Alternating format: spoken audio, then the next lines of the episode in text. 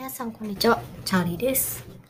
こちらのアカウントでは自分で配信した英語のポッドキャストを自分で発信していくというバージョンを撮っていきたいと思っております。あの、は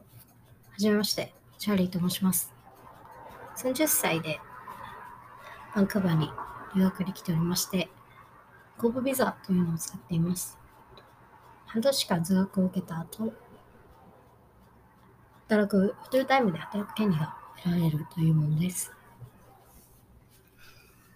第1回のエピソードの反省をまずしていきたいなと思うんですけれども、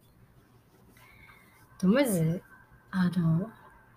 英語をやっぱ日本人が喋るとめちゃくちゃ子供が喋ってるみたいになっちゃうんですよね。めちゃくちゃどうにもならないですね。どんな綺麗な顔の男の子が英語喋っても、ぱ日本人だとね、クソガキが喋ってるみたいな感じにしかならないんで、どうしてもやっぱここはね、この点に関しては、めちゃくちゃ大きいリアクションで大げさに話さないと英語っていうのは難しいっていうバックグラウンドから来てるかなというふうに今は解釈をしております。で、あの、お聞きいただいた通り、あの、すごくインターメディエイトといいますか、中級レベルの英語で喋っておりますんで、あの、そんなにね、あの英語が得意でない方にも参考にはならないかもしれないんですけれど、まあ、あの材料にはなるかなというふうに思っております。今回の反省なんですけれども、正直あの文頭に細かいことを言うと文頭で for the first time っていうのは使っちゃいけないんですよね。私は間違えました。まあ、その他にもほとんど細かなあの間違いっていうのは結構あるんですけれども、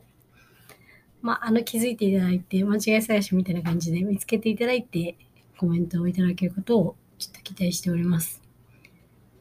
今回言及した点はですね、あの、何より、飯とかね、景色とか、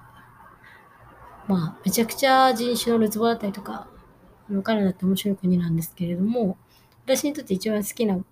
ポイントっていうのは、公園の多さっていうところで、めちゃくちゃあるんですね。それも、あの、無料で使える公園で、で、バスケットゴールがついてたりですとか、テニスコートがあったりですとか、めちゃくちゃ設備が整った公園が至るところにあるっていうので、そこがやっぱり一番好きなポイントかなっていうふうに思って、今回収録いたしました。少しも、こう、解説により伝わってる部分が増えるといいなというふうに思います。何か、あの、研究いただける点ですとか、アドバイスがありましたらいただけると幸いです。では、引き続き、こちらのポッドキャストをお楽しみいただけると嬉しいです。チャーリーでした。バイバイ。